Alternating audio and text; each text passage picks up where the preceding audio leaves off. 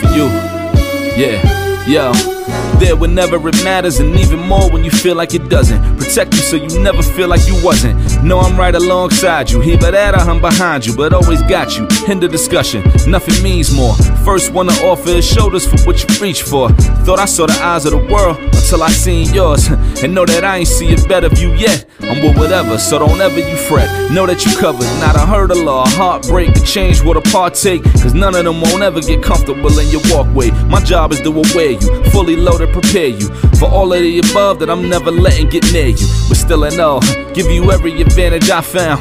Couldn't find a better fit for them, along with my crown. And since the baton was passed, I've been down. Cause failing's not an option, and dad is not a noun, not at all. How you doing, sir? I don't know how it's working out on your end. Can you got It me? looks beautiful, man. It looks it looks beautiful. It looks beautiful. You're on point. Absolutely. Absolutely. Thank you, sir. Thank, thank you for taking the time to talk to me. I really appreciate it. Uh, Mr. Omwali, am I pronouncing it right, sir? Omo Wally. Omowale. Yes, sir. All right, got it. Which means the child has come in um, Nigeria, right? The Yar- Yes. Yar- Yaro um, tribe, right? Yoruba. Absolutely. Yoruba tribe, right? But um, how are you doing today, sir? I'm doing pretty good. And yourself? I'm doing good. How's your family? My family is good. I appreciate you asking. My pleasure, sir. Thank you for taking the time to talk to me. I know you're busy. You know, you're you're on your grind. Even though we're on lockdown, you're still trying to make the best out of the situation. Um, the reason why I wanted to have a conversation with you is because I think um, when I think of that as a noun, I think of changing the narrative. Because usually that narrative that's been told to us is that the absent black father. And that's Yes. been told to us for decades, for decades. And when the, the myth becomes, when that myth, be, when the lie becomes a myth, it becomes the truth. And so one of my goals with that is noun is to flip the script and change that narrative. And one key component of that is when you talk about men of color and gun rights. Because Okay. one of the one important thing I think about is what happens is that the media kind of portrays that image of the uh, the gangs that has the guns illegally, and that's the lasting impression on a lot of people. But that's not true. You know, I did do a stud. I did read a report that um, over, I think it's like 13 million um, uh, men of color, women of color that has guns in America uh, legally, legally, and that's that's facts. And those are Absolutely. your average Joe, your doctors, your nurse, your your your uh, truck drivers, you know, who lives every day, everyday lives, but at the same time want to to uh, protect yourself. And I felt like the and I felt like what was important to talk to you was about because you also as a co-founder of the Huey P. Newton um, Gun Club, which you guys do more than just a gun club. You guys are activists. Do you do a lot in the community? So can you talk about what you guys do to change that narrative? Right. Um, we believe every organization is defined uh, by practical solutions that they can actually give people. Uh, you have a lot of organizations who are more or less rhetorical. You know, they talk a lot of information, but they don't give the people any practical use uh, uh, of programs. Uh, so what we're what we're involved in in our community are we're involved in actual patrols uh, where we go out and we patrol the police department when they come into our communities. Uh, and we also have national survival programs that we teach our communities uh, for free. Uh, basically, how to su- uh, survive in the event of an emergency, a, a national disaster, of anything that could happen. We try to prepare our people because we understand that there's nobody in the black community that's uh, teaching this kind of education and this kind of knowledge uh, to the black people, the black community in general. And which is a key component. And the beauty of uh, your organization and the teams that you partner up with is that you don't get government dollars. This is all you guys. You you guys Mhm. put your money together and you guys Mhm. figure out a solution. hmm Uh, absolutely. We are, are forbidden in our bylaws to take one cent from the government. you know, once the government start giving you funds and start giving you money, they basically have control of your organization. Right. Uh, and we don't want that, and we can't have that. So everything that we do is either funded by ourselves or is funded by the people. Uh, we're strictly a grassroots organization, and we do not take donations from the government. You're absolutely correct.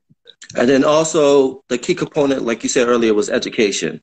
Um, I think the key component is understanding the history between the Second Amendment and mm-hmm. blacks' uh, freedom in the United States in America. They kind of mm-hmm. go hand in hand together. If you go back to the civil rights movement, even before mm-hmm. the civil rights movement, that played a key role. Can you talk about that a little bit? Uh, first and foremost, we'll we'll start with uh, we'll we'll go all the way back to uh, to slavery. Uh, we know that they had every reason to try to keep guns out of the hand of black people because they were afraid that uh, black people would rebel against their slave masters. So that's what brought in what we know now as the slave patrol, which have come to be known as the everyday police departments. Uh, black people earned their own freedom. A lot of people say we were emancipated through Lincoln, but you know we were not uh, released by the Southerners in the South. Right. Uh, so after the after the emancipation, over 200,000 black men joined uh, the Union Army, and we fought and we basically liberated ourselves. Uh, the Union and the South was in a stalemate until the black men uh, actually joined the movement. And we understand that no people can completely be free unless they have the means to defend themselves. Hence, the civil rights movement and, and what these brothers and sisters did during the uh, the 60s uh, a lot of those were uh, nonviolent protests, but you can guarantee there were people there that were absolutely armed during these movements. Yeah, because when I think about it too, is um, I think about Rosa Parks, uh, her story. Uh, when she was a little girl, she would sneak and see her grandfather outside with a rifle outside right. of their house, fearing that the Ku Klux Klan were gonna attack them. Especially mm-hmm. as when she got older, her and her husband, you know, they believed the Second Amendment. Um, mm-hmm. They had guns on the table, fearing that you know the the KKK was going to come back because at that time you had massive lynching, you had house bombing, you have all that things going on at that mm-hmm. same time. So, you know, they felt like they had to arm themselves to protect themselves in case that happened, and that happened often. Uh, absolutely, absolutely. Again, there's been uh, no freedom movement or no liberation movement that did not include uh, some type of gun, some type of weapons uh, for the people to defend themselves. And we have to understand that America has done everything possible to keep guns out of the hands of black people. Even uh, when you see the media image, it's more of a criminalization. Right. But uh, like you gave the uh, stats earlier, there are, I would say, 80% of black people own their guns own their guns legally and right. went through the uh, correct process. So uh, we have to get over looking at the uh, uh, American media system and and their statistics, and we have to understand that uh, criminals are not the ones that own guns in the black community, but self-righteous, hard-working people. I mean, of course, criminals own guns, but that's every ethnic group, not just black men. I agree. And then the key thing is, how do you change that narrative? Because again, you're about community outreach, you know, building your community. And sometimes what happens is that people take that as being anti-cop and anti-white. So what what do you do to, you know, change that uh, thought process when people think about your organization and organizations like yourself that's trying to do the right thing, but at the same time, you have people say, "Oh, you're anti-cop and you're this," and which is not true. So, how do you um, direct that conversation? Right. Uh, well, we're not anti-cop. Uh, we're not anti-government. Uh, we're anti-racist cop. We're anti-racist government. But you have to look at the fact: every America is a small country, and every ethnic group has the right to be here in this country. Uh, so again, it doesn't behoove us or any other uh, ethnic program to to be racist. It's not going to get us anywhere. Uh, our foundation is based on love uh, for Black people, and that's what we head our movement with: uh, love, uh, unity, respect, and humbleness in the Black community.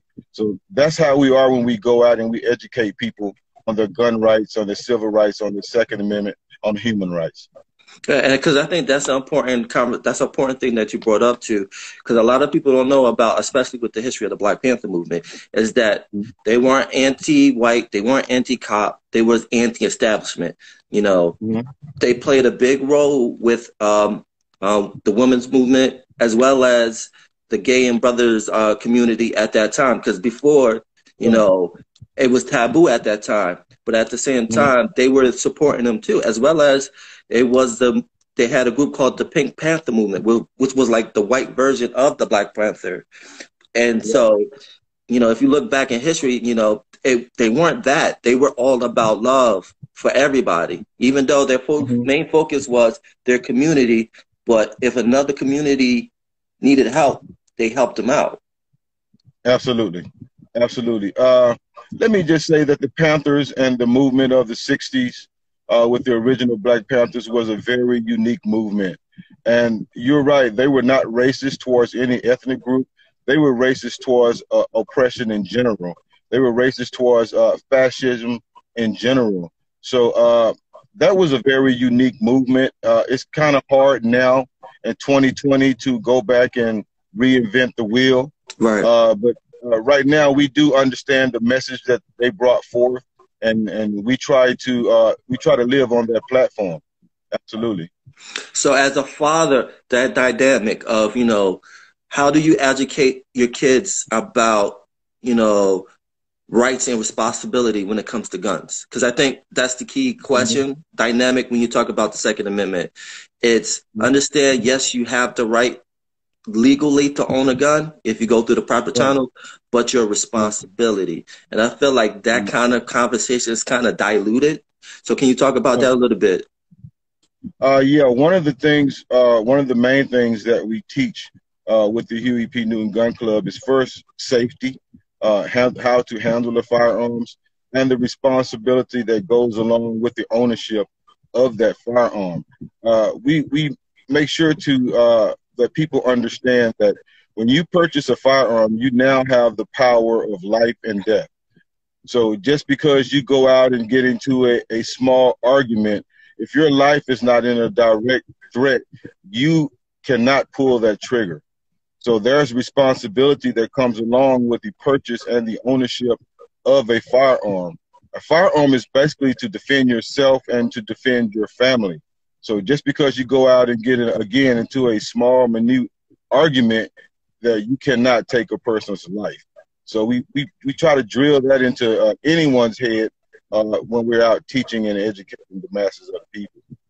I hear that, man. So, um, what do you think is the right age to teach a, a child about guns? Do you think? Do, what do you think would be the right age? Because I know parenting, when you teach kids, you know, some kids per- get information a lot quicker than other kids. But what would be like mm-hmm. the basic right age to to tell kids about, you know, about guns and how to use guns? Right. Uh, it's basically up to the child and his understanding and his awareness. Uh, some are some are as early as five years old because they have the basic understanding of how the gun functions and how the mechanisms work. Uh, as far as the responsibility aspect of it, we would say about 13 to 14 years old before we could actually just put a weapon into a child's hand and we can go out and actually take him out to the gun range. So um, they can start learning the mechanisms as early as five or six years old.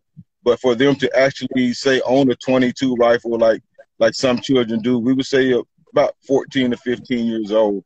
But again, it depends on each ta- on each child and his ability to understand and comprehend uh, what he's doing with that weapon.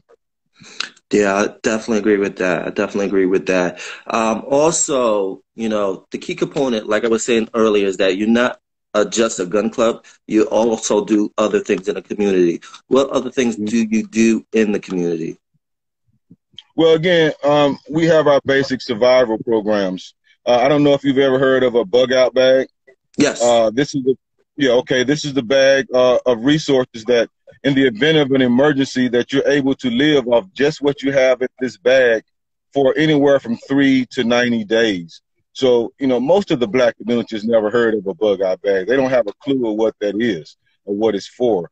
So uh, we have we have weekly classes uh, that teach people the importance of preparing yourself. Uh, again, we have other survival aspects which also feature food, clothing, and shelter that we took from the original party. So uh, we go out and we hand out food, we hand out clothing, and we help with shelter as much as we can. Uh, we have an Atlanta chapter of the Huey P. Newton Gun Club who have actually went out and purchased houses, and they are under renovation uh, for uh, single mothers and, and, mothers with children, and uh, you know just homeless people that they can help. So we're we're pretty active in the community as far as our community programs are concerned. And pertaining to the the uh, pandemic, what are you guys doing in the community to help them to educate them about the, the uh, pandemic? Uh, actually, right now uh, we're just coming off a lockdown ourselves, so uh, we've been sharing a lot of information uh, through social media as far as what type of equipment that you use. basically, the N95 mask. This is the mask that stops the virus from coming through. We've been sharing information as far as that concerned and and other information concerning basically uh, gas masks and things of that nature, protection that you could use to uh, keep yourself free from the virus. So, uh, not a lot that we've been doing, particularly uh, as far as the coronavirus. Mostly just kind of educating from the social media, since we haven't been able to actually get with the people because of social distancing. Awesome. And then my last question is what do you say to someone that's novice when it comes to purchasing their first gun? Like, what advice do you have for them? Uh, go out and first of all, do your research.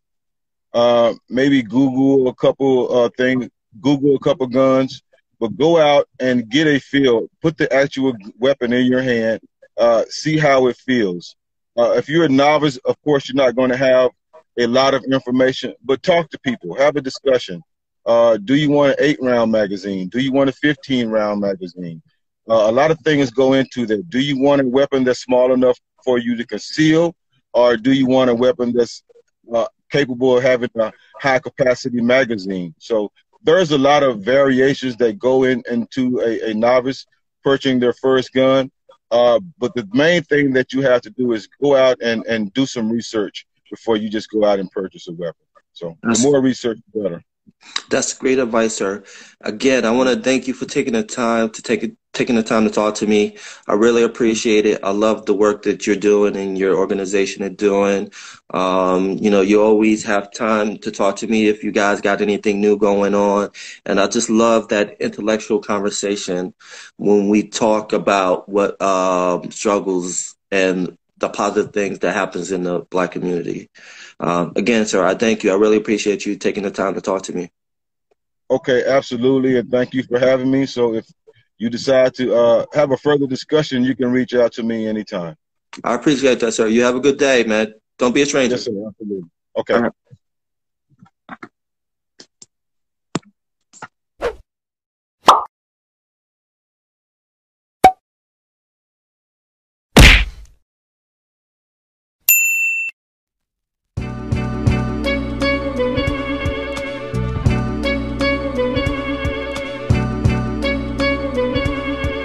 It's all for you.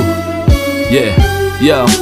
There whenever it matters, and even more when you feel like it doesn't. Protect you so you never feel like you wasn't. Know I'm right alongside you. Here, but that I'm behind you, but always got you. End the discussion. Nothing means more. First one to offer is shoulders for what you reach for. Thought I saw the eyes of the world until I seen yours. And know that I ain't see a better view yet. I'm with whatever, so don't ever you fret. Know that you covered. Not a hurdle or a heartbreak to change what a partake. Cause none of them won't ever get comfortable in your walkway. My job is to aware you, fully loaded, prepare you for all of the above that I'm never letting get near you. But still in all, give you every advantage I found. Couldn't find a better fit for them, along with my crown. And since the baton was passed, I've down. Cause failing's not an option, and dad is not a noun, not at all. My message to any dad, man, first off, know that, yeah, it, it is a hard job, but it's the greatest job in the world. I wouldn't trade it for anything. I wouldn't change anything about it.